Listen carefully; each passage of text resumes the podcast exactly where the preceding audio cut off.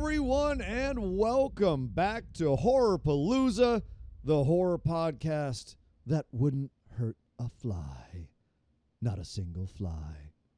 I, of course, am your host, Sir Ian Dangerous, aka your Uncle Frank, and I'm here once again to talk about all the movies I watched this week in my October 31 for 31 marathon, where I watch one horror movie a day for the entire month of October. This week, I went all the way back from movies released in the 1930s to movies released this very week, including I've got some 90s folk horror in there, uh, a cr- crazy film from James Wan from last year, and I've also got a review of Halloween Ends that took me three days to write and rewrite and rewrite.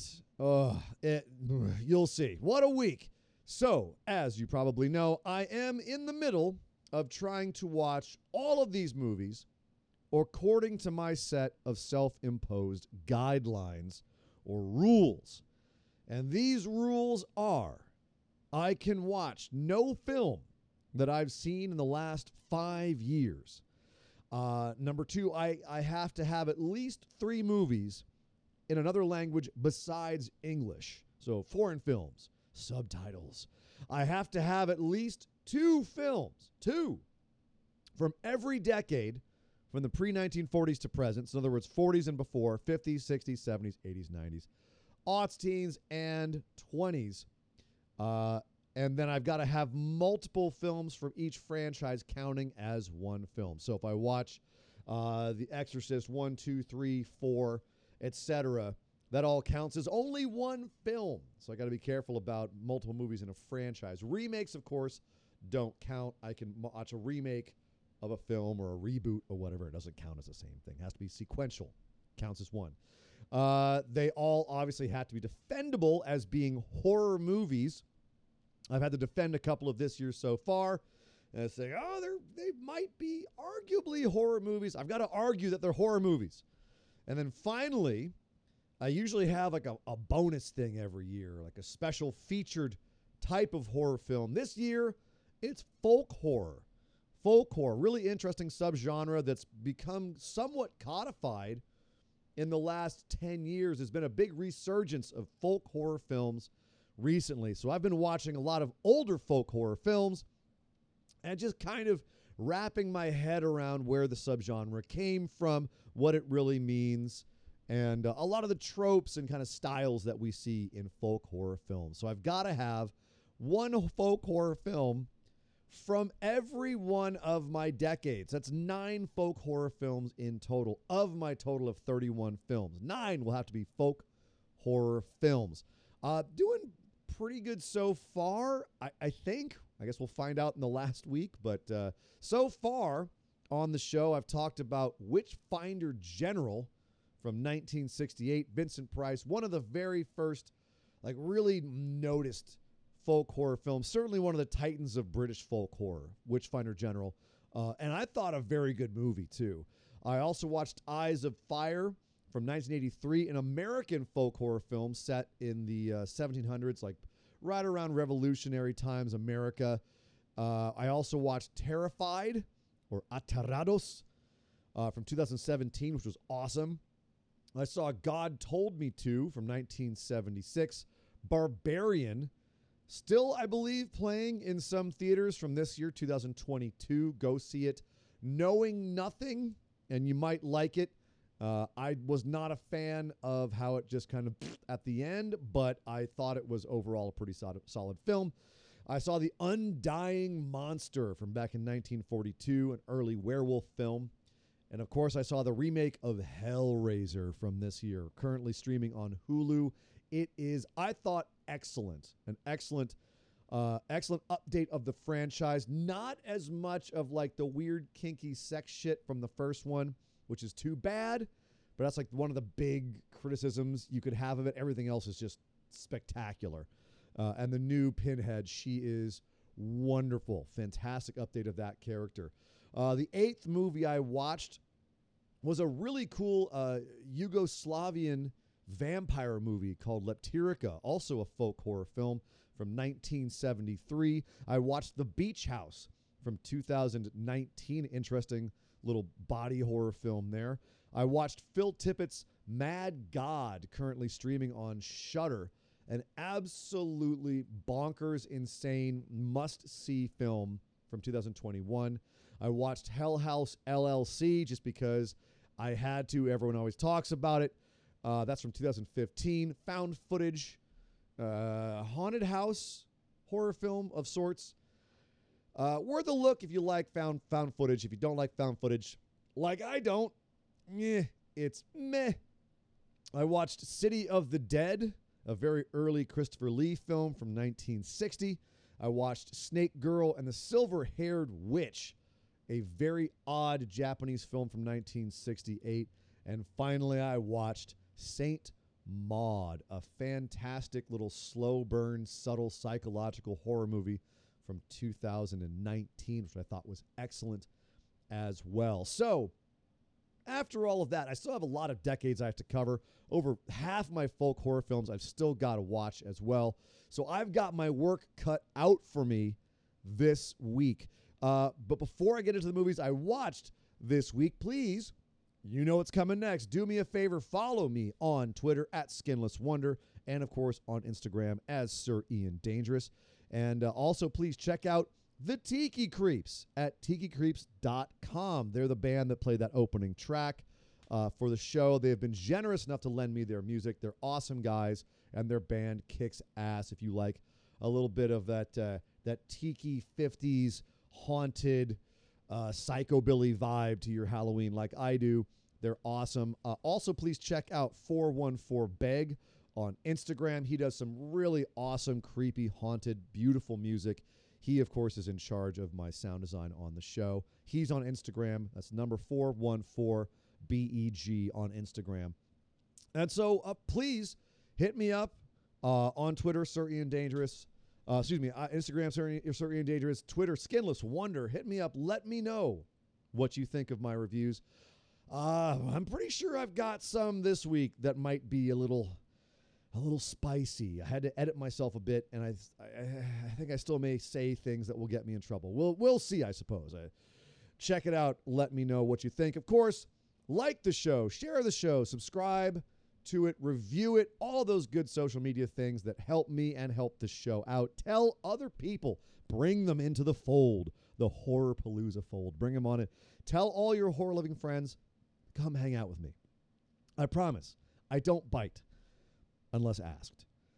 So, on with the show. Let's talk about what I watched this week, starting with all the way back 1939 Son of Frankenstein, which I have on a really awesome box set of Universal horror movies, collecting pretty much every one of their franchises, all the movies from the franchises. It's an awesome set if you can find it.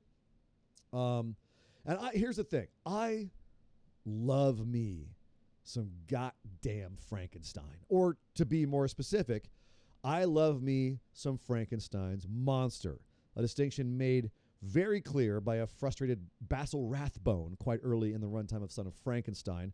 So Rathbone here in this movie plays Wolf Frankenstein, the son of Henry Frankenstein from the first, or Heinrich Frankenstein from the first two films and he comes back uh, to his ancestral castle, much to the chagrin of the local villagers, uh, and discovers that the monster is actually still alive.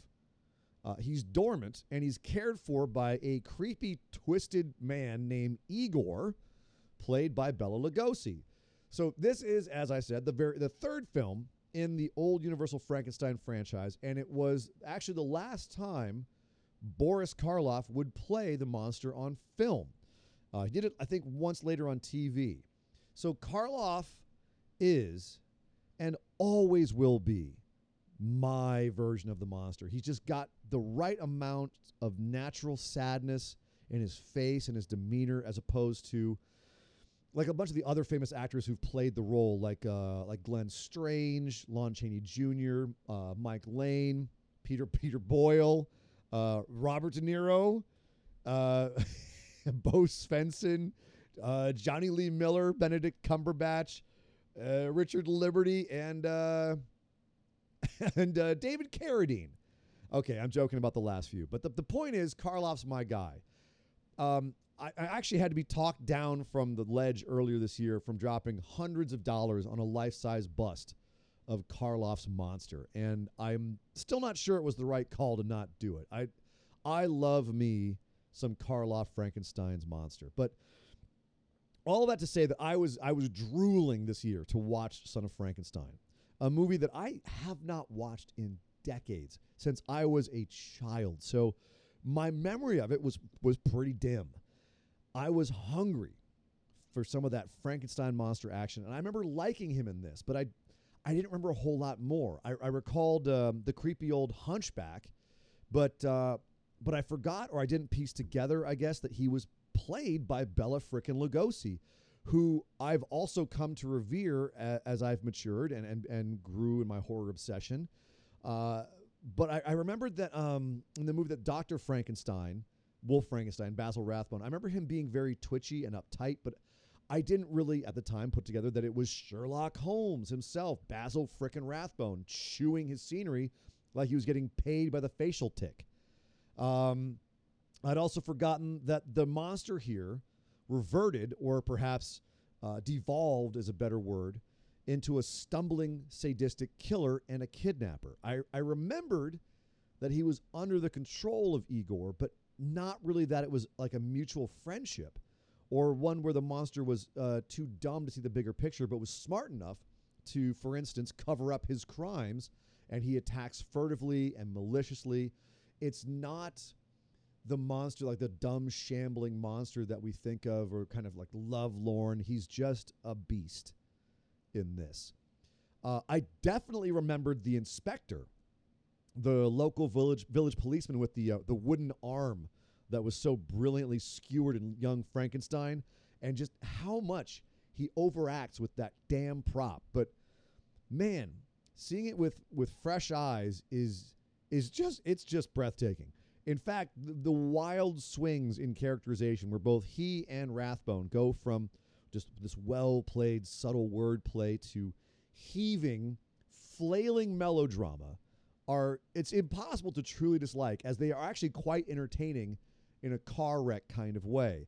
Uh, so I mean, thank goodness Bela Lugosi is here, giving just an intense and vicious performance, which while while very it's very big like the rest of the movie, it's also note perfect and just chilling. Um, I, I forgot that Igor has this disgustingly distended broken neck from when the villagers had hanged him and then they declared him legally dead. And it's never really settled if he's actually also a hunchback or if his deformity also springs from his trauma of being frickin' hung. Uh, it, it's clear that he's incredibly strong uh, physically, and it's it's actually a pity his character is somewhat tossed aside at the end. But uh, but given the fact that Lugosi in real life was in a tailspin career wise at this point, and, and he'd been hired for the movie initially for peanuts for a, a, character that wasn't even really in the script. It's a miracle that he got the scenes that he did. And besides, they technically do the character and Lugosi himself some justice by bringing him back in the next movie, Ghost of Frankenstein, and putting his brain in the monster's body. So they kind of, I guess, realized what they had here. So, in, and now here's the thing Son of Frankenstein director Rowland Lee kept adding more and more Igor scenes as they filmed. The character never was in the very original script, but uh, Lee had the writer, Willis Cooper, rewriting the movie as it was being filmed, with many scenes being written on the day of. And as a result, Lugosi kept getting more and more scenes and screen time. And as a result, Lee forced the studio to keep Lugosi around longer and pay him more, which was a favor that Lugosi would always remember and be grateful to Lee for. And I'm grateful too. Lugosi is the best part of this movie. He's this sneering, raspy voiced creature with nothing but revenge on his mind for the men who hanged him. It's a much more compelling story than the hapless, ridiculous Wolf Frankenstein, who spends most of the, the son of Frankenstein, who spends most of the movie making bad decision after bad decision and then being unconvincingly dishonest or getting Bradley mad about people calling him out on it. Uh, and actually, later, Lugosi said this was one of his favorite screen characterizations, and you can see why. His venom and sincerity is palpable, and he's about as far away from the suave, debonair, sophisticated roles like Dracula and Murder Legendre that he's known for as you could possibly get. So, um, and it's uh, you know, on another note, it's it's actually kind of funny. I had forgotten that the character of Igor started out like this. We have the the classic image of the bug-eyed, lisping hunchback as Igor, which is actually an amalgamation of several different characters. Uh, in the very first Frankenstein film, we have Don Frye's hunchback assistant to Dr. Frankenstein, but he, he's not a grave robber per se. He doesn't have a strange manner of speaking. His and his name is actually not Igor; it's Fritz. Uh, and then you have in this movie Lugosi's the twisted neck, gravel voiced. Uh, he's a blacksmith and grave robber, uh, and it's Igor with a Y, who he's around while Frankenstein resurrects the creature, but he's hardly an assistant. Uh, and then in House of Frankenstein, a couple movies later, you have a hunchback lab assistant named Daniel, which is an awesome character played by J. Carrol Naish. And this is actually one of the closer versions to what we kind of conceptualize or think of today. Uh, and of course, by the time we get to Hammer Horrors, Revenge of Frankenstein, we have Carl, who is a hunchbacked lab assistant who ends up having his brain placed into the monster as well. So just all the Frankenstein films mashed together into one character. And then we have Marty Feldman, who is bug eyed and hunchbacked in Young Frankenstein. Um, why, for some reason, Peter Lorre's voice is always associated with Igor in my mind, and in fact, in many cultural depictions of Igor, is it's beyond me. But maybe it's because Lorre played a hunchback in The White Devil, and the idea of Peter Lorre as a hunchback saying, Yes, master, let me find your brain, master. Yeah, yeah. Oh, it just, it stuck. Uh, ironically, Lorre was actually a- approached to play Wolf Frankenstein, Dr. Frankenstein in Son of Frankenstein, but he had contract conflicts allegedly, or he may have found a way to turn it down. But he was supposed to do it. He was supposed to play it, didn't do it. Uh, but I digress. Son of Frankenstein is what I'm supposed to be talking about. And it is a lovely little horror film. It's got dark and stormy nights, the kind that they do not make anymore. Well, they they do, but not like the, the cast, the dark, creepy, looming old castle, and the the lovely touch of having the interiors apparently designed by Dr. Caligari. Uh, I mean, in all seriousness, the German expressionist styling of the lighting and the interiors of Castle Frankenstein are absolutely wondrous. Check out how they shoot light through the heat over a fire to create this gorgeous rippling shadow behind two of the characters as a, as a way to create atmosphere without even having to show us a fireplace. Uh, and sometimes when the when the room is shot a little bit less carefully, they find a bad angle. The room looks bare and very stage-like, but in some of these closer shots, the the thrown shadows are just oppressive. They're stark and they're evocative, and it's a beautiful setting for what is otherwise a fairly straightforward affair. I can't say this is ever going to be my favorite Frankenstein film, just because the it's, it's the monsters kind of meh, but it's certainly not a bad film. I, I just I couldn't get all the way into Basil Rathbone's characterization of Wolf Frankenstein as much as I love good old Basil, in, and also his kid in this movie is just obnoxiously too precious. Very obviously from like Kentucky or the Midwest. His kid, for some reason, he's got this British accent. Basil, this beautiful British accent, and the kids sound like he from Kentucky. I can't believe the things they're making me do with this monster, Dad. Um, his wife and butler are just token space fillers. Eh. And and as, as I said, the monster is just it's not my monster in this film, despite being played by Karloff, uh, who's the man himself. I mean, I I miss the yearning for acceptance and and and love of Bride and the the tragic doomed arc of the original. Um, James Whale's subtle metaphors they're just missed here, uh, and the monster is less interesting for it. He still he still looks great. Jack Pierce is returning to do the honors for the makeup, and even though by this point Karloff hated the makeup, he still looks the best in it of anybody. But there's there's definitely a soul missing in this film, and it's limp end and uneven plot doesn't really do anything to save it. It's just not as good as the first two, but it's certainly better in production value, acting, and originality than the later ones. And of course, the real meat on the bone is surprisingly for once not the Karloff monster that I came to this film for, but the much more human monster played by Mr. Bela Lugosi. So, Son of Frankenstein, very solid. Not what I was looking for, but I still I found something else in it that I really enjoyed this year very much. The next movie I watched was Lake of the Dead from 1958. Uh, you can catch it on Shudder right now. Uh, and in, in describing folk horror, one of the terms that comes up a lot is psychogeography, which is a concept that describes the land or specific aspects or places in nature that affect people emotionally in a manner where the past pushes its psyche onto the present. Uh, this could be secondary to a physical presence, but Lake of the Dead, which is a Norwegian horror film and murder mystery, really, is a movie that is, is expressly about psychogeography. And it might be the most specific example of it I've, I've ever seen. Uh, it's based on a 1942 book, and the movie has gained more and more of a reputation over the years. And in 1998, it was voted the fourth best film in Norwegian history. So, Lake of the Dead follows a group of middle aged friends as they go to visit one of their other friends at a creepy old cabin in the woods. And they are, unsurprisingly, a clearly delineated bunch. There's the stern, scholarly psychologist, Kai Buja. There's the engaged couple, Harold and Lillian. There's the Frady Cat crime writer, Bernard, and his no nonsense wife, Sonia. And of course, there's the complete asshole and perennial devil's advocate taker, Gabriel Mork.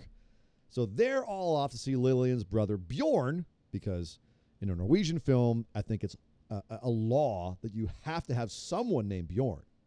Uh, but when they get to the cabin, Bjorn is missing, his dog is dead, and there's a local cop that tells them that there's a legend about the cabin in the lake nearby, which involves a curse, murder, and a peg legged ghost. Now, in modern movies, you'd have a pretty good idea where this would be going at this point. We, at this point, we've all we've all seen a million Cabin in the Woods movies, including there's the there's a fucking movie called Cabin in the Woods.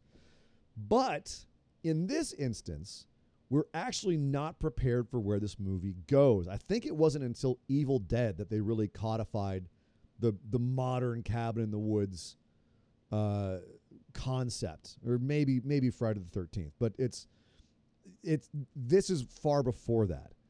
Um, this is much more concerned with the way the cabin and the lake makes our characters feel. And as they try to figure out how it made Bjorn feel, they get drawn into the psychogeography of the isolated countryside that they're now surrounded by. And one thing the film does exquisitely well is depict how some people's thoughts can affect others' thoughts.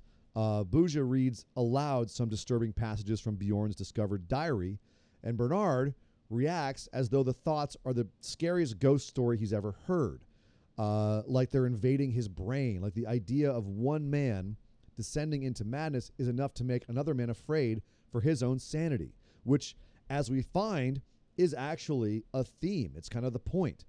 The lake itself and its morbid history have started to worm their way into Bjorn's mind and into the mind of some of his friends as the movie goes on. And, and, and Bjorn's loss of personal identity and his fall into delusion could be taken as paranormal or frighteningly normal and expected. And the film makes sure we know that both could be true. Uh, Lake of the Dead is also beautifully shot, and it, it needs to be.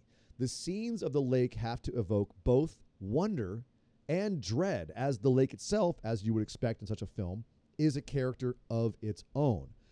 And one of the more subtle but still I found chilling scenes is the, in the film is near the end when one of the more innocent and happy-go-lucky characters is walking back from getting water from a stream and he starts to gaze into the lake and he starts being drawn into it like staring into the abyss of the human soul. You can see his face darken as he understands finally what has drawn people to this seemingly innocuous body of water and led some of them to plunge in, never to surface again. The lake serves as a threat and also a metaphor for a space that seems peaceful and idyllic on the surface, but is really cold and black and lonely and impossibly deep underneath. And the ghost that haunts it, whether it is real or not, is the lake's agent of doom. Uh, more of a more of a physical, I guess, or paranormal manifestation, uh, drawing people to the lake and pulling them down into it, both literally and metaphorically. Uh, maybe it's happening, maybe it's not. We never really know.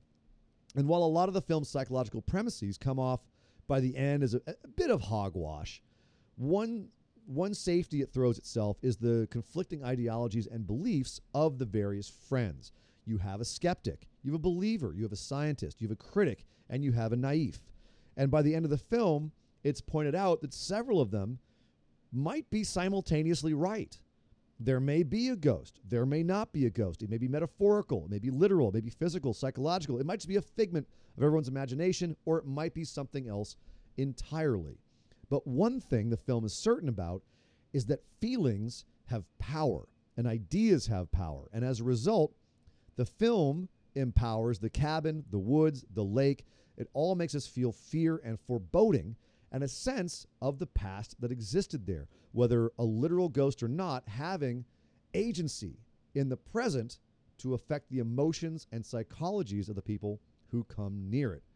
Uh, and early on in the film, there's a character that finds a copy of August Strindberg's famous, partially fictional autobiography and polemic on himself, Inferno, in which Strindberg, who was a brilliant author, playwright, and essayist, uh, known as a, a towering figure in Swedish literature and culture, he basically loses his damn mind. It's, it's a book that rejects, in many ways, his previous assumptions about himself and the world that he had carried for most of his life. It chronicles his descent into mysticism, religious fervor, paranoia, narcissism, and delusion. And Inferno is particularly intriguing because it is a fascinating portrait of a mind on overload experiencing neuroses so violent that he upends his whole life and belief system while still maintaining enough clarity to write about it in a way that is obviously intentionally dramatized and self aware. It's the portrait of a brilliant man losing his fucking mind. And it's also a man creating his own personal hell, although he contends that the hell he's experiencing is not of his own making, but of the devils that trouble him. Uh, and, and this is a perfect analog for some of the psychological concepts explored here in Lake of the Dead. And anyone from that part of the world who saw that book being picked up in this film would have probably chuckled knowingly and nodded. Uh, but where the, where, the, where the film shines most brightly is how it brings nature into the dissolution of human personality. And that's what makes this, this such a great folk horror film specifically. The land is oppressive. The emotions of the past, violence lingers on in the still waters of the lake. It chills us and it chills the characters in this film just to look at it and contemplate. And the possibility of losing your mind is just so often an abstract, ungraspable concept. It's something that you can you can say that you understand, but to, to understand, to really understand it, might make us mad and, and might make us fall in too. And that's I think the greatest achievement of Lake of the Dead, which is it is stilted and it's awkward sometimes, and and it's a bit stiff and it's a bit of an eye roller of an ending. But my God, it does such a great job of illustrating the cold, relentless stare of an icy mountain lake where you just you know bad things have happened, and where you know if one person was made mad by something out there in the dark, then you might lose your mind as well. So, on a bit of a lighter note, the next movie I watched was Head of the Family from 1996, also on Shudder right. Is it on Shudder right now? It is on Shudder right now. Yeah. Uh, it was a matter of time before a movie like Head of the Family snuck into this marathon. Uh, you know the kind, produced by Full Moon Features or Troma, with questionable special effects, zero budget, uh, loony plot, dumb humor, full on schlock credentials. You know, uh, Thankskilling, for example, Ginger Dead Man, Killer Bong, etc. All of those grade Z movies made by varying degrees of quote unquote talent, with also wildly varying degrees of entertainment value. Uh, some are absolute trash that make you question if it would be better if celluloid had never been invented and if there was some way to speed up the meteor that will hopefully one day kill us all. Some of them, on the other, on the other hand, are are actually goddamn genius. You do find some diamonds in the rough that are completely bonkers.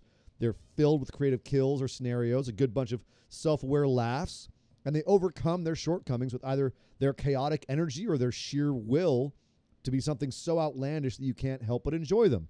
Movies like um, Class of Nuke Them High, uh, Nuke Them, Class of Nuke Um High. Come on. Killer Clowns from Outer Space, Peter Jackson's Bad Taste, or basically anything Frank Henenlotter has ever done. And then somewhere in the limbo in between, there's Head of the Family. And the basic premise is it's pretty self evident. There's a guy with a huge damn head. He's basically just a head who controls the various members of his mutant family, and he uses them to capture passersby for his brain experiments, which, from what I can tell, basically just involve him poking holes in their foreheads and making them act like varying shades of what some people assume mental injuries look like. Uh, and then some low grade wannabe criminals from the nearby Podunk town decide to try to mess with him and force him to do their bidding, and things get, mm, well, things just kind of get. And what's weird about this film is that it's strangely not utterly terrible. I mean, don't get me wrong, it's absolute trash, but it's bizarrely not as trash as it could be. The acting is garbage, but yet the line readings aren't horrible. And often they're even quite well played, which is beyond a miracle considering the overcooked, overwordy gobbledygook they're forced to say by screenwriter Neal Marshall Stevens, here credited as Benjamin Carr, who is also responsible for several other schlockfest, including some Puppet Master sequels. Uh, he's also one of the writers credited with 13 Ghosts, which might explain a lot about that film. Um, this movie has so much dialogue, often far more than it needs in any given scene to establish what's happening or to play out a joke. And a lot of the moments that could be funny get dragged out to death. Uh, the special effects are, as expected, horrible. But then again, some of the shots of J.W. Perra as the oversized head are actually shot fairly well to create the illusion of his relative size using foreshortening tricks that have, they've existed since film began, but they got famous again on the Lord of the Rings films.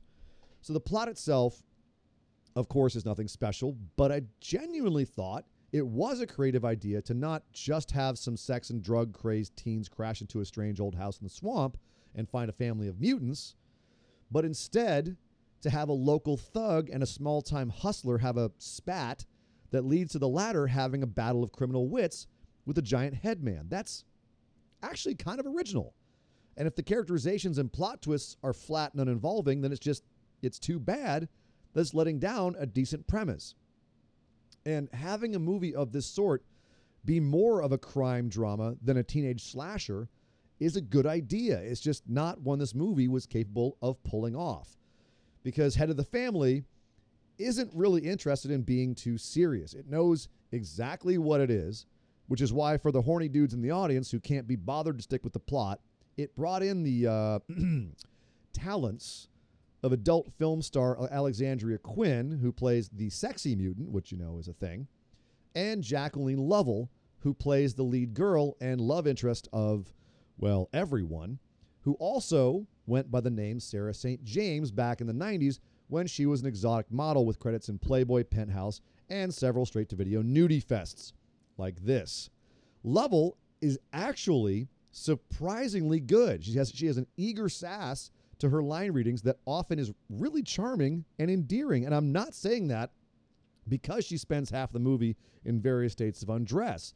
She's actually pretty good and she's even able to get her lines out while having energetic sex with the other main character, which is necessary because one thing this movie loves is lots and lots of awkward lines and exposition in a sex scene. Uh, she truly does feel like she's having a lot of fun playing this role, regardless of the scenario. And that actually comes through and makes the rest of this movie a bit less of a chore because you have fun with her. Uh, and if there's one thing that head of the family needs to do more of, it's more. I mean, well, except nudity. It has it has plenty of that thanks to Miss Lovell, but it needs more energy. And that manic, wild energy that you have in like Toxic Avenger and Frankenhooker, it doesn't it doesn't have that. It needs more insanity, more sick will to go to places that make us jump and laugh like Reanimator or, or Santa's Slay.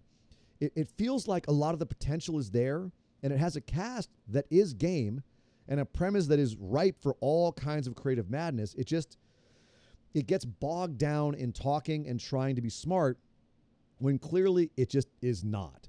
It's the case of a bad movie that is too good to be truly awful in the best or worst way, but is nowhere near good enough to be an entertaining time at the schlock cinema either. Uh, better off just go watch Basket Case 2 instead of watching Head of the Family. Up next, the 18th film of the marathon this year, we have 2021's Malignant, which you can currently see on HBO Plus or extra or whatever HBO streaming service is out there right now. It's it's chaotic with them right now. Uh, I also got it on Blu-ray because I'm insane. And speaking of insanity, James Wan is a certified madman. I mean, look, I not to brag, I figured out the twist to this movie that he directed and came up with the story for, Malignant, about a third of the way through its runtime, which has less to do with me being some kind of screenplay savant and more to do with the liberal hints and foreshadowing that's done in the film, plus the fact that it's not exactly subtle about what's happening for the most part. You get shown a lot of things I was surprised that they showed as early as they did. But the reason I, I didn't know what the twist really was was the fact that I assumed once I, I, I thought I figured it out that what I thought might be going on would just be too ludicrous, goony, and insane to actually do in a movie and pull it off. And I was wrong. Malignant is unlike Wan's other hits, The Conjuring, Saw, Insidious, and Aquaman, uh, it's utterly batshit insane. And I, I say that with a certain degree of respect and admiration. It's not a masterpiece by any stretch. I have a lot of problems with it. I'll get to in a sec. But you, you know how I was just talking about how Head of the Family didn't go bonkers enough, that it, it lacked uh, that spark, that creative madness to push boundaries and the balls to stick with it. Malignant has those balls, and they are huge and shiny indeed.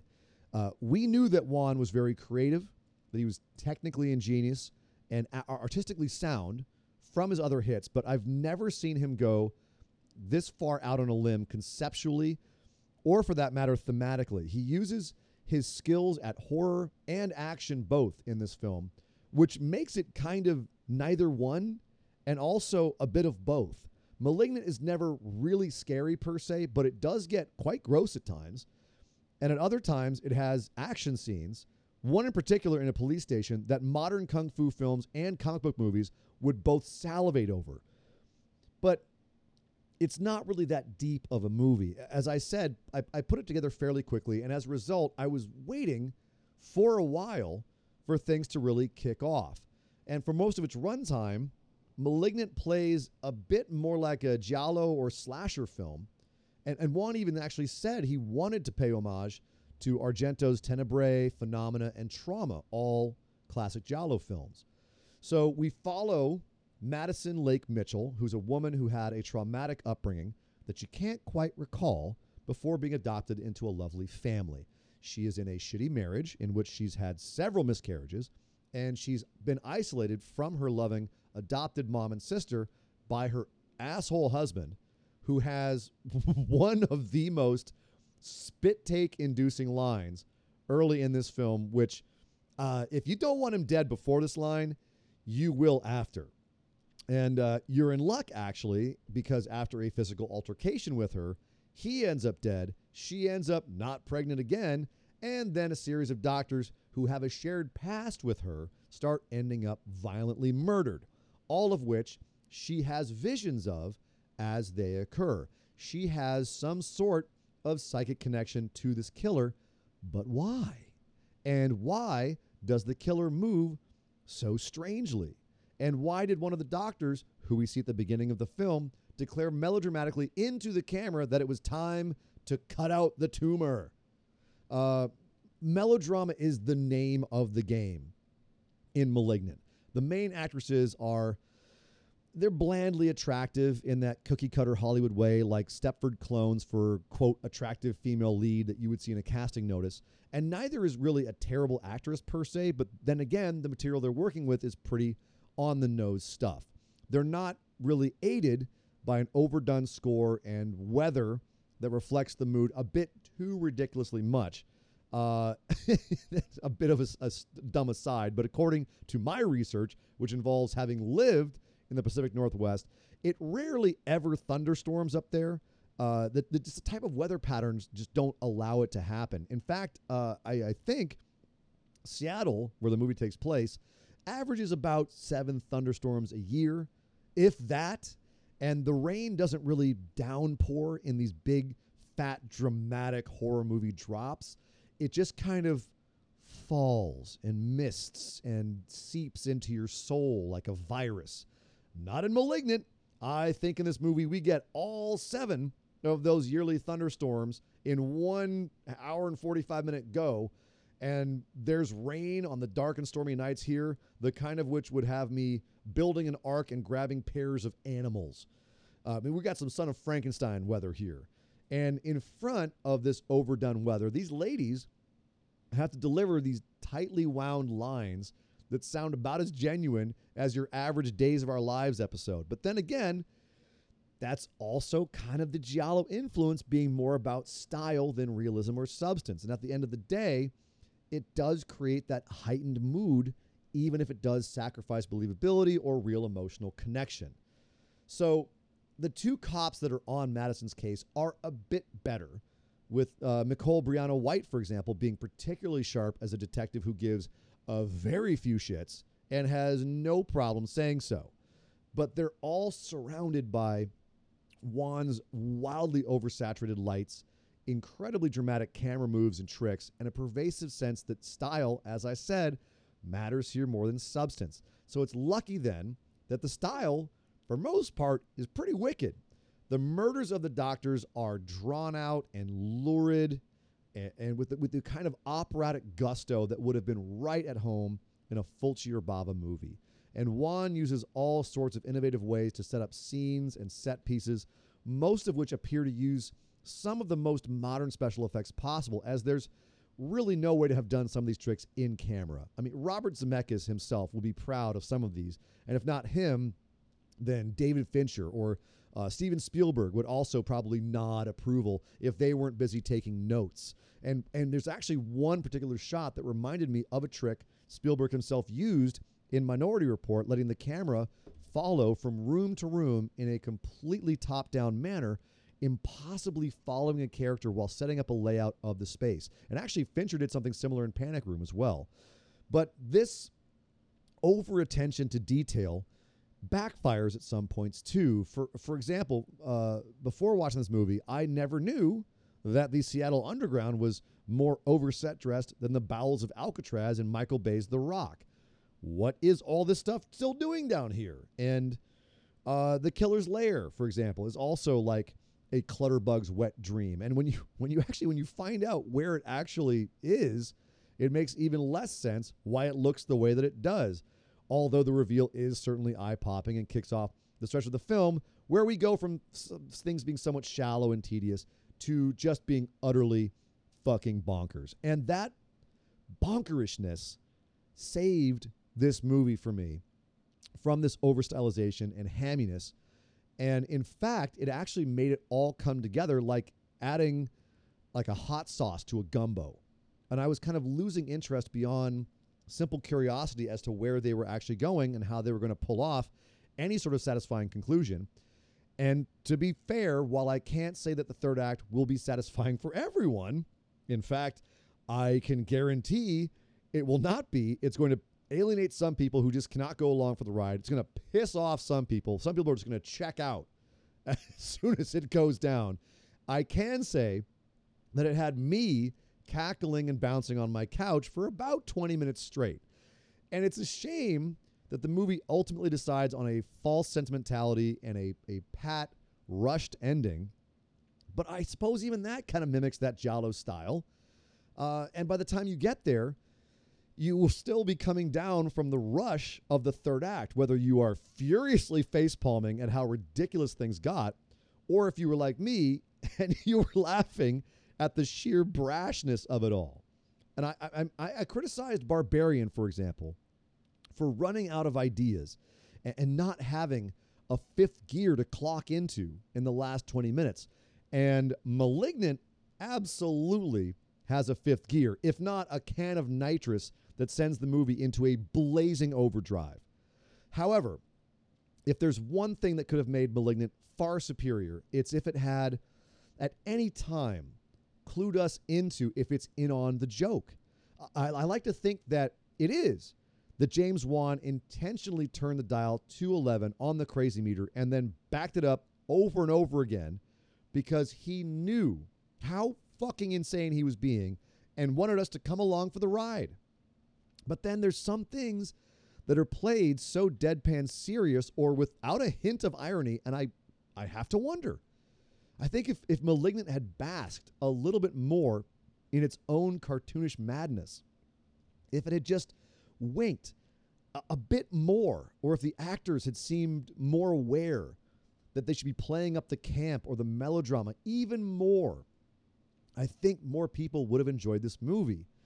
Um, there's a bit. I know I'm mentioning a lot this episode, but there's there's a bit of Henenlotter in *Malignant*, and I mean that in the best way. But where his movies, you always knew that they knew that they were ridiculous nonsense. I never got that feeling of self-awareness from *Malignant*. But even so, if James Wan just happened to make a movie that goes this far off the deep end completely earnestly, then at least I can say it's an entertaining trip into big bald cinematic lunacy. So, taking a hard turn from the cartoonish madness in Malignant, up next, I watched a movie called Dark Waters from 1990. It's it kind of, it, there's a debate online of when it came out 1992, 3, 4, somewhere around there. I'm going to say 1993. Uh, it's out on Shudder right now. And it is a very solemnly serious and relentlessly dark film that I'm actually kind of surprised isn't more well known. Uh, it was shot in the Ukraine in the early 90s in the midst of some social upheaval as Ukraine at the time was trying to split from the USSR. But as a result, the production was able to get cheap labor, cheaper sets and locations.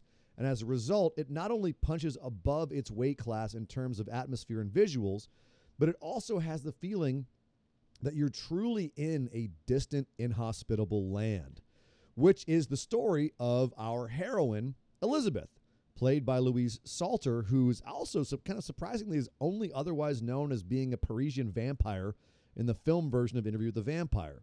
So Elizabeth is off to see her friend at an island bound convent on the left ass cheek of nowhere after her father passes away uh, who, and by the way, he warned her not to visit this island. So naturally, this wouldn't be a horror movie if our protagonists made smart decisions. So City Girl is off to rural medieval nunnery and lots of pleasant adventures. Well, obviously, no, this isn't that kind of movie. And we know this because it opens with what seems like cataclysmic events taking place on the island with lots of water blowing up a church and a stiff breeze throwing a nun off a cliff while she's holding on to an odd talisman with a horrific face on it. And the pieces of this talisman are being found by Eliz- Elizabeth's friend who's at the nunnery when that friend is stabbed to utter shit by a shadowy figure just days before Elizabeth arrives. And of course, naturally, once she's there, Elizabeth finds all kinds of horrible secrets and sinister machinations at play behind the convent's placid exterior. So, while this movie definitely counts as folk horror, what with the setup of a cultured city girl walking blithely into an isolated religious sect and all of the hidden horrors that they are involved in, it's actually also kind of an unsung Lovecraftian gem. Without, without spoiling anything too much, the talisman and the horrible face on it is your first clue. And by the end, it's very much like an adaptation of an H.P. Lovecraft novella with how things play out, with madness, grotesque physical deformities, and old gods all factoring in. In fact, I was actually very pleasantly surprised at how the film handles all this. It's never going to win any awards for its special effects, but the mood, the atmosphere, and the cinematography are all exceptional, if a bit dated, and very much in line with an Italian horror aesthetic. And this is because it is of the line of Italian horror as it's directed by a man named Mariano Baino, who evokes the best of Fulci and Argento here, even down to the overdone Foley and the questionable editing. I mean, I shouldn't criticize the technical aspects too much, as I know they were working under some rough conditions in editing and dubbing while gunfire was going on due to a coup at the time, but it does feel like what it is a European horror production, which is very much of its time and lineage. But as a fan of that style, that made this film feel to me like a lost 70s horror classic. And even if it's missing the profound gore effects you'd expect from the auteurs of that scene, like Bava, it's it still holds up. But um, uh, now there are some grisly moments, but for the most part, the film is more of a dreamlike descent into madness. And the visuals and sound really ramp this up. The dreamy aspect of it covers a lot of its flaws, as the plot itself is a giant hole of illogical actions and motivations, where once you realize what's going on, the behavior of most of the cast becomes wildly unlikely. There's no reason these people should be doing the things that they're doing if they know what they know. You'll you'll see what I mean. There's this there's kind of a hollowness to the film's purpose and intent by the time you reach the end. But this could be taken as creating a sense of implacable doom or of a destiny that cannot be denied. Um, kind of like Suspiria or uh, Fulci's The Beyond. It's really less about what's actually happening and more about how you feel.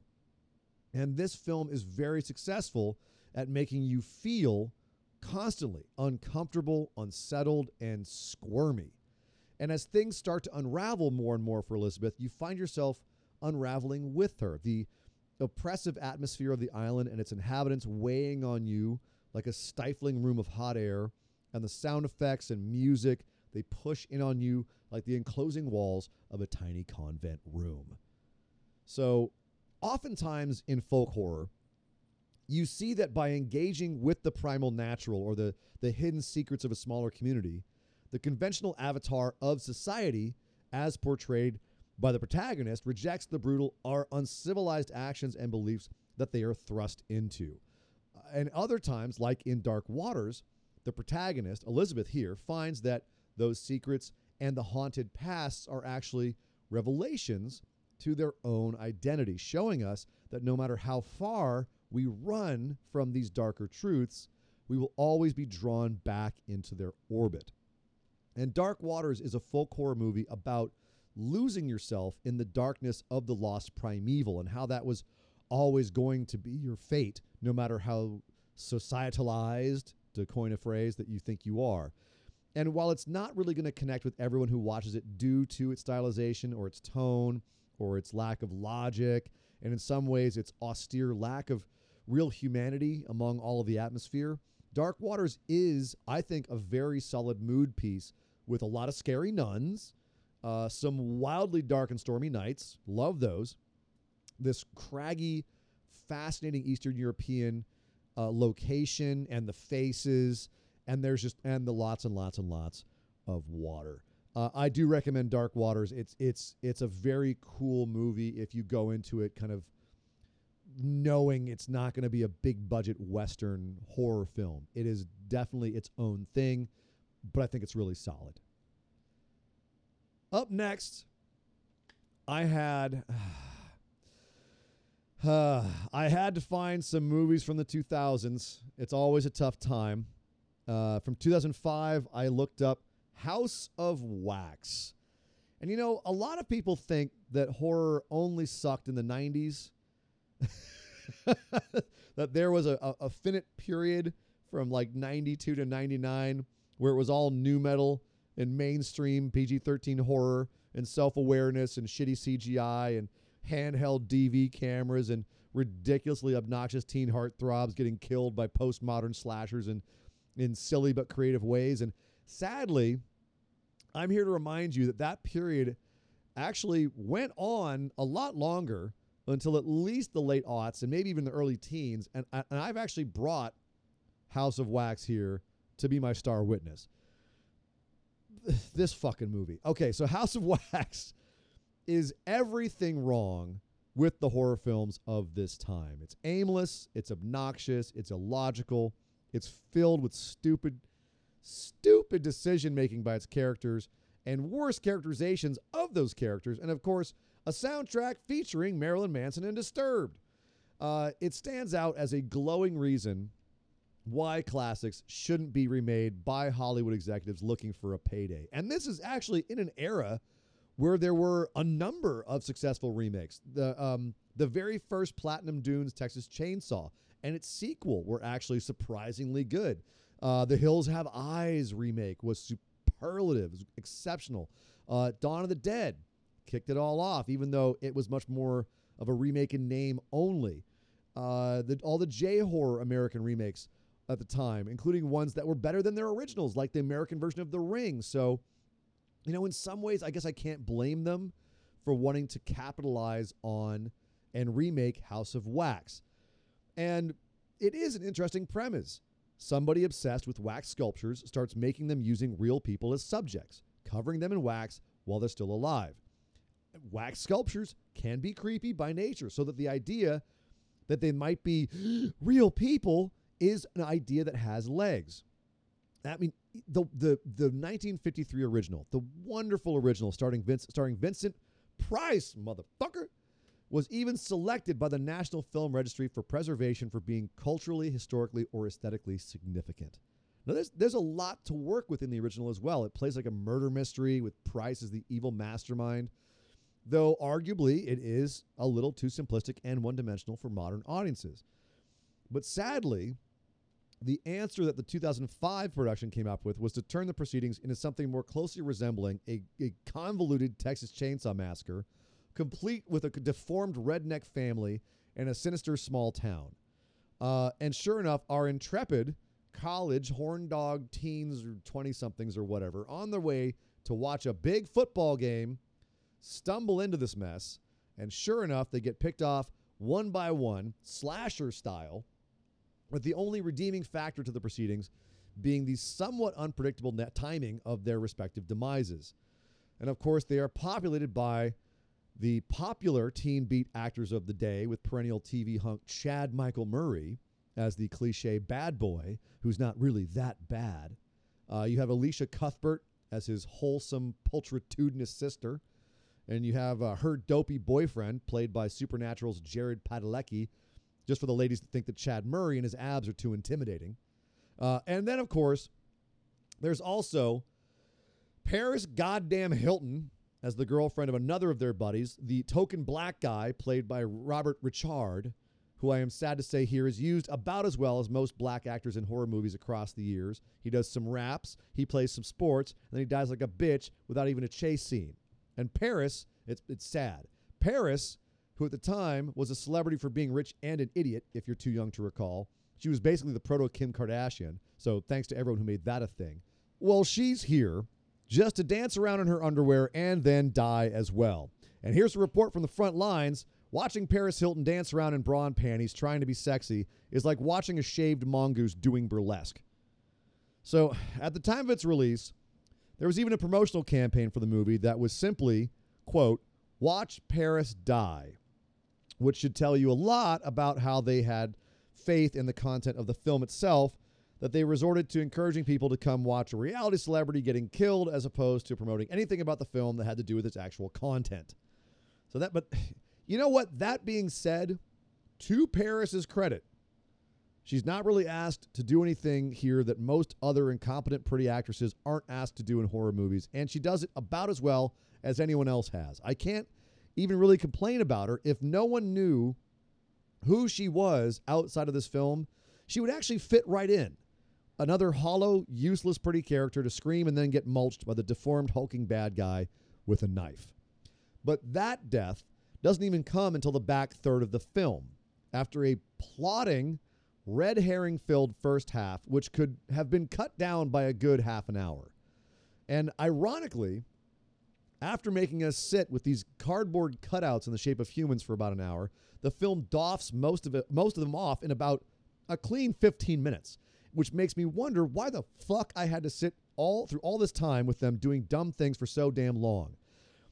I, I, I swear, the kids in this movie, I know it's a cliche in horror movies, but the kids in this movie, even by horror movie standards, suffer from a brutally clinical case of stop being stupiditis and don't touch that osis. And later, we even run into a terminal case of make sure he's dead, you morons, iasis. Uh, Jared Padalecki's character has never met a closed door or room or building that he wasn't supposed to be in, that he didn't just love to run inside of and fuck with all the things he's not supposed to touch. I mean, there's the cliche or, or, or joke or whatever about horror movies where you're, you're, you're screaming at the screen, don't go in that room. Well, this movie took that cliche and assumed it was actually like a good structure to build a whole second act around. It's just, it's face palmingly bad. And the worst part is, he he does all of this, all of these things. He, goes to all these rooms, all these things. Nothing really happens. So by the time he it does happen to him, we're not really built up to a fever pitch of tension as we should be. We're just relieved that something is finally fucking happening. So I, I'm going to be nice here for a second. The the fire filled explosive finale is actually pretty exciting, if completely ludicrous. The revenge that Elisha Cuthbert, Cuthbert's character takes on a bad guy in the climax is also pretty damn satisfying, seeing as there's actually a scene between the two of them earlier that harkens to some of the French New Extremism movement that was happening at the time. And that scene is actually probably one of the best horror moments of the movie, as is her gut wrenching revenge at the end. But what pissed me off about House of Wax is it's competently made for the most part. Director uh, Jaume Collet-Serra is actually a solid director, known since for The Shallows, uh, a few Liam Neeson by the numbers action films, and the upcoming Black Adam movie with Dwayne Johnson. And I mean, I mentioned the red herrings in the first half. Well, some of them do have a genuine tension, at least until you've had a few too many, and the boy crying wolf effect has numbed you into not caring. There was the possibility of a better movie, is my point. It's not total shit from front to back. It's just got too much shit to be a good movie. There's just too much that's dumb and stretched out and overdone and unlikable to bear in this film, which it's it's kind of a damn pity. But then again, as I said before, it was a bad stretch for mainstream horror movies around this time, and House of Wax is a prime example of everything that was done wrong by the filmmakers and producers of horror in this era. So finally this week, we come to my 21st movie of the horror marathon Halloween Ends. Just came out this year, 2022. And this was a tough one to write. so I'll start with something else. And that is what makes a good Halloween movie. And by that I mean what movies in the stop start Halloween franchise are considered the good ones and why. Uh, one and two, obviously, most people would rate them the highest, I think. Uh, three is an outlier, obviously, a, a, failed experiment at creating an anthology series that I, I wish they'd been able to pull off, especially since three's bizarre gooniness has come around to be appreciated all these years later. H- had it just been called like the Silver Shamrock Murders or Masks of Death or something, it might have found an audience at the time, but people wanted their Michael Myers. And so back he came with Return of Michael Myers, Revenge of Michael Myers, and Curse of Michael Myers. Three movies that aren't great, but I think they get more hate than maybe they deserve. The biggest valid reason being the bonkers twist that Michael is, in fact, supernatural and gets his evil from some sort of druidic power called Thorn. if you buy that, you'll find these movies to be decent, middle of the road slashers. If you don't, you'll totally reject them and hate them. And they are hated, I think, more than they're loved. But then there's the first reboot of the series, you could say Halloween H2O and Halloween Resurrection, which bring back Jamie Lee Curtis as Laurie Strode, only to have her think she kills Michael at the end of one, and then she gets unceremoniously killed by him herself in Resurrection, a moment that pretty much kills any goodwill the rest of that crap movie could have had. And those two are considered pretty bad, but not as bad as the second movie in the Robbie Zombie remake duology, which most fans, I believe, to be the biggest train wreck in a franchise, in the franchise, with some other strong contenders. So, look, to Zombies' credit, his first movie, remaking and expanding on the original Halloween, has some really good stuff in it. Some great horror and tension and slasher style kills and visuals. But you've got to get through the inevitable scenes with his damn wife and all of the backstory about Michael as a mopey, round faced, white trash kid with all the serial killer red flags. And then, of course, as I mentioned, you have Zombies sequel, complete with, once again, Zombie's wife on a goddamn white horse and, and Michael that looks more like Rob Zombie himself than the Michael most people were used to. And that just killed the new series dead. Before David Gordon Green and Danny McBride, two guys known more for Pineapple Express and, and Eastbound and Down, respectively, comedy, comedy guys.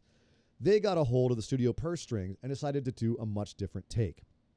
They made Halloween 2018, or now retroactively nicknamed Halloween Returns, which would have been a way better name, seeing as they made the series now start after the events of the first Halloween, erasing Halloween 2 and everything else that happened before. And their first movie ranks up there with the best of the series. It's brutal, fun, irreverent at times, but not to the point of ruining the overall tone. It feels like a classic slasher film, and it updates the characters in interesting, believable ways for the most part. It, however, removes the subplot of Laurie being Michael's sister and it's a twist that Michael's rampages are not focused on her. It's just chance that they keep crossing paths. And this omission and the wacky idea of Michael's doctor working together with him were major missteps, making Laurie and Michael's relationship more of a matter of causality, like someone who lives in Florida getting hit with multiple bad hurricanes and wondering why they keep losing their house and being mad at the weather. But regardless of that blunder, it's still a solid horror film and a solid Halloween film. But then Green and McBride and company unleashed Halloween Kills, which I reviewed last year, and I held myself a bit in check on it because I, I, I wanted to trash it. But it's bloviating, it's redundant, it's overstuffed with lame characters and heavy handed social commentary. Um, Kills had a lot of great moments, it had a lot of great ideas including revisiting the idea of a lynch mob from Halloween 5, but it instead devolved into an unfocused, tonally inconsistent mess with Michael reforged as less of a shape in the night and more of the fucking Terminator, taking out dozens of townsfolk and firefighters like an NFL linebacker running through a bunch of Pop Warner kids. It just felt wrong. And while there were some great, gory, slashery moments in the movie, some really cool stuff, overall, it was a giant misfire. So, when they decided to finish their trilogy with Halloween Ends, they had, at this point, a patchwork quilt of a franchise behind them. The first two are deserved classics. Three is A Redheaded Stepchild. Four, five, and six take the franchise in the wrong direction. And seven and eight are misguided attempts at restarting an ailing franchise. Rob Zombie's reboots are hit and wildly miss. And then Green and McBride come into it, and then they're at one and one. But why are the bad ones bad and the good ones good? Well, by and large, they're all classic slasher films, which is a subgenre and trope that has seen years of being the biggest, most successful style of horror film. And then, after being deconstructed in the 90s, decades of being predictable, bland, and boring. And the best of the Halloween movies didn't reinvent the wheel, but instead found interesting new ways to make it spin, either through using modern techniques to make the action more exciting or by playing around with our expectations of the tropes of the genre, making surprises and kills happen when we least expect it or in ways that we don't see coming. But they don't stray too far from what brought them to the table and what the first movie codified for a generation of horror filmmakers. There's a scary man whose face we never get a good look at. He wears a mask and he hides in the darkness or in the background, lit- literally a shape. And he's coming to kill you when you least expect it, and there's nothing you can do to stop him. So there's also, in the Halloween movies at their best, an undercurrent of social nihilism, a belief that a belief that this shape in the form of a man is an embodiment of the evil that lives in the darkest corners of the hearts of humanity. He is an avatar of our sins, if you will, uh, uh, uh, our brutal animalistic past, and a literal symbol of death that can take us at any time, uh, and how sudden and brutal that can be. But in the best of the series, this more intellectual take is expounded on by whatever medical professional or learned scholar that comes into contact with Michael. Dr. Loomis has many verbose speeches to this effect, and in the best instances, they are simple, eloquent, chilling, and most importantly, overdramatic enough that the listeners in the film, the characters that listen to him, and by some extent us, the viewer, take it as possibly being hyperbole, but with a kernel of truth. And that distinguishing line, that uncertainty, is what makes the best films of the franchise work. Is Michael truly supernatural or is he a man? Either either way, what makes a person that evil and violent? Not answering those questions, but simply posing them is actually a strength of these films. And the worst films in the series are the ones that make sweeping, grandiose statements about the nature of violence and what evil is. And they make it clear that Michael is a supernatural, evil spreading, unkillable monster. Much like taking away his fixation with his family, removing the mystery and the quiet intrigue from Michael's nature takes away a lot of the power of these movies to get under our skin. And this is not even discussing making the film around that entertaining and scary. We've seen over and over again in this franchise that straying too far from the basic premise stretches and ruins it because big ideas in this series far too easily overpower the simplicity and coldness of Carpenter's original. The Jamie Lloyd trilogy of 4, 5, and 6, they tried too hard to infuse supernatural elements. Rob Zombie thought pretentious hallucinations would work, and Gordon Green and McBride thought by, by repeating evil dies tonight 18 billion times and smacking us upside the face with a pop psychology diatribe about how violence spreads in society, they were somehow elevating the concept of the Halloween film. And that brings us to Halloween Ends. Uh, and this is my second or maybe even third attempt at, at creating like a talking piece about this film because I, I wrote a whole long piece right after watching the movie that would probably sound like 30 minutes of me just ranting about all of the ways this film fails as a Halloween film, as a sequel, and as a capstone to the characters in this trilogy, and and then also just even as a movie. And maybe that diatribe will one day see the light of day, but I, I realized that me running this film down for half an hour isn't really a positive or constructive or interesting addition to this show. And plus, I mean, look, a lot of people did work hard on this film, and despite its many shortcomings on a technical level, on a creative front, and even arguably as a piece of entertainment, it really does no good for me to blather on about all the ridiculous, contrived, wrong headed decisions made on this film. And look, at the end of the day, I'm not a working filmmaker. I've worked in the industry, I've, I've been on both sides of the camera at one point or another, and I have a knowledge of what it takes to make a movie. But sitting here, I'm just another guy with a microphone screaming into the void. I'm not a professional critic. I'm not a, a horror movie historian, none of that. I only have my opinion and, and my words and my several decades worth of lived experience. And what I also have is a long history of consuming these kinds of media, films, horror films, and, and more importantly, stories. And the biggest, most painfully obvious problem with Halloween Ends is its story. And in my in my original rant that I wrote, I went into details and spoilers about all the ways this film sets up and fails its characters. I chewed over how the filmmakers thought that the best idea they could have for closing out their trilogy, their way of summing up their thesis, was to bring back one of the most reviled concepts in the history of the franchise that Michael's evil was somehow communicable and transferable. And not in a subtle, creeping, slow burning kind of way. It ends he can literally grab you and you look into his dead black shark like eyes, and then you come away changed.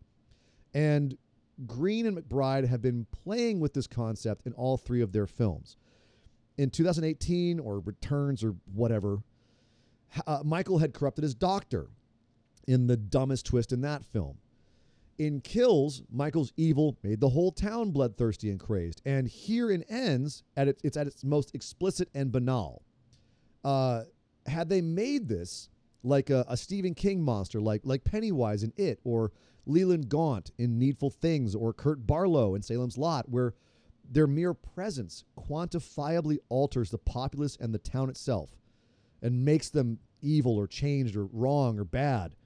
Uh, it, it then not only would it have made more sense, but it would have also tripped into that area that I've already discussed, where they would be positing that Michael is supernatural it would have made for a clearer and perhaps more fathomable reason for all the plot contrivances that the filmmakers try to shoehorn into the story, but it would also have tripped into that other area that always seems to fall flat the making of Michael explicitly supernatural. But instead, we get events and developments that make little sense. We find we can't empathize or understand the choices uh, and evolutions of certain characters and they come off as arbitrary and unearned. And ultimately, and perhaps the biggest misstep of the movie, the character they spend the most time on and who goes on the biggest and yet most unconvincing journey in the film is tossed aside and discarded in an incredibly unceremonious and unsatisfying way before they go back to a simple Michael versus Laurie climax that is out of nowhere, unearned, and by this point undercut by their own assertion that the two of them have no real relationship other than a shared history of random encounters, and by their attempt to show that Laurie is now a survivor and not a victim. It's this theme is one that they touch on unsuccessfully throughout the movie: the survivor versus victim, uh, and and sometimes it's heavy-handed, sometimes it's too vague, and sometimes it's too obtuse.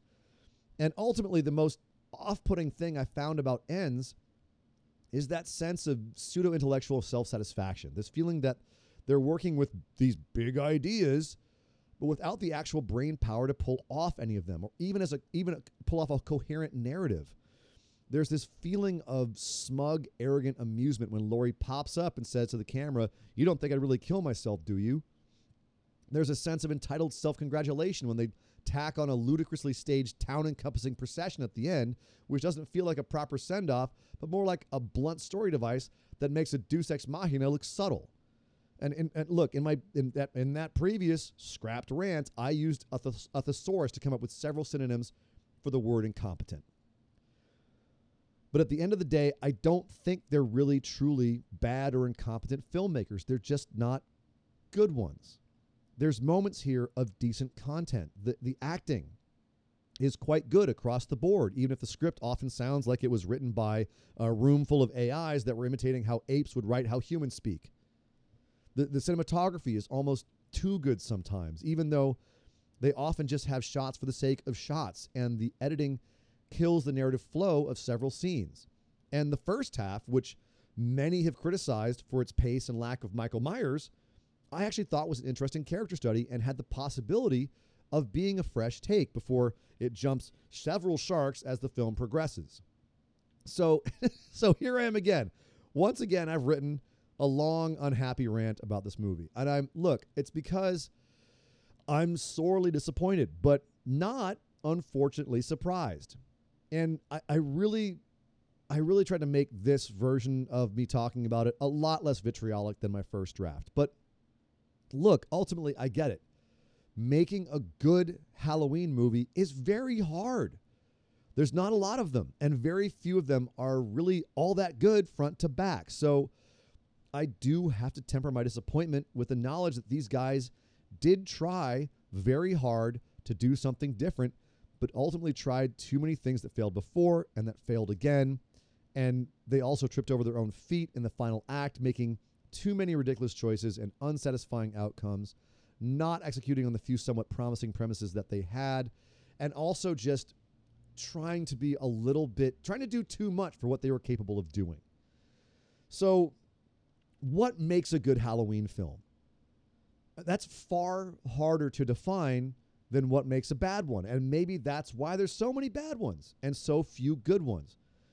I mean, do I think I could do better? I don't know, but I do know there's a lot of pitfalls here in Halloween Ends that are just inexcusable, not just in a Michael Myers film, but in a film in general. And while I want to give these filmmakers some rope here, I mean, they seem like happy enough, decent guys. They're actual fans of Halloween, the series, and of horror overall. I really can't ultimately excuse all the missteps and mistakes they've made with this film and with their Halloween trilogy. So at this point, I don't know if we ever need another Halloween movie. I, I wonder if the concept, the world, the characters are just too worn out or too overdone, or if this movie just took the joy of it all out of me. Uh, what I do know is that Jamie Lee Curtis is supposedly done after this film, and maybe that's for the best. Uh, but one thing I do know is that me personally, I'm I'm sadly I'm done with Michael Myers for a while, at least in terms of new movies. It's over. I'm I'm good. Halloween Ends has indeed ended it for me, at least for now, and not, I think, in the way it probably intended. But uh, thank goodness there are still some good Halloween movies that exist uh, that I can go back and forth to and watch and enjoy, and they can try to help me forget Halloween ends.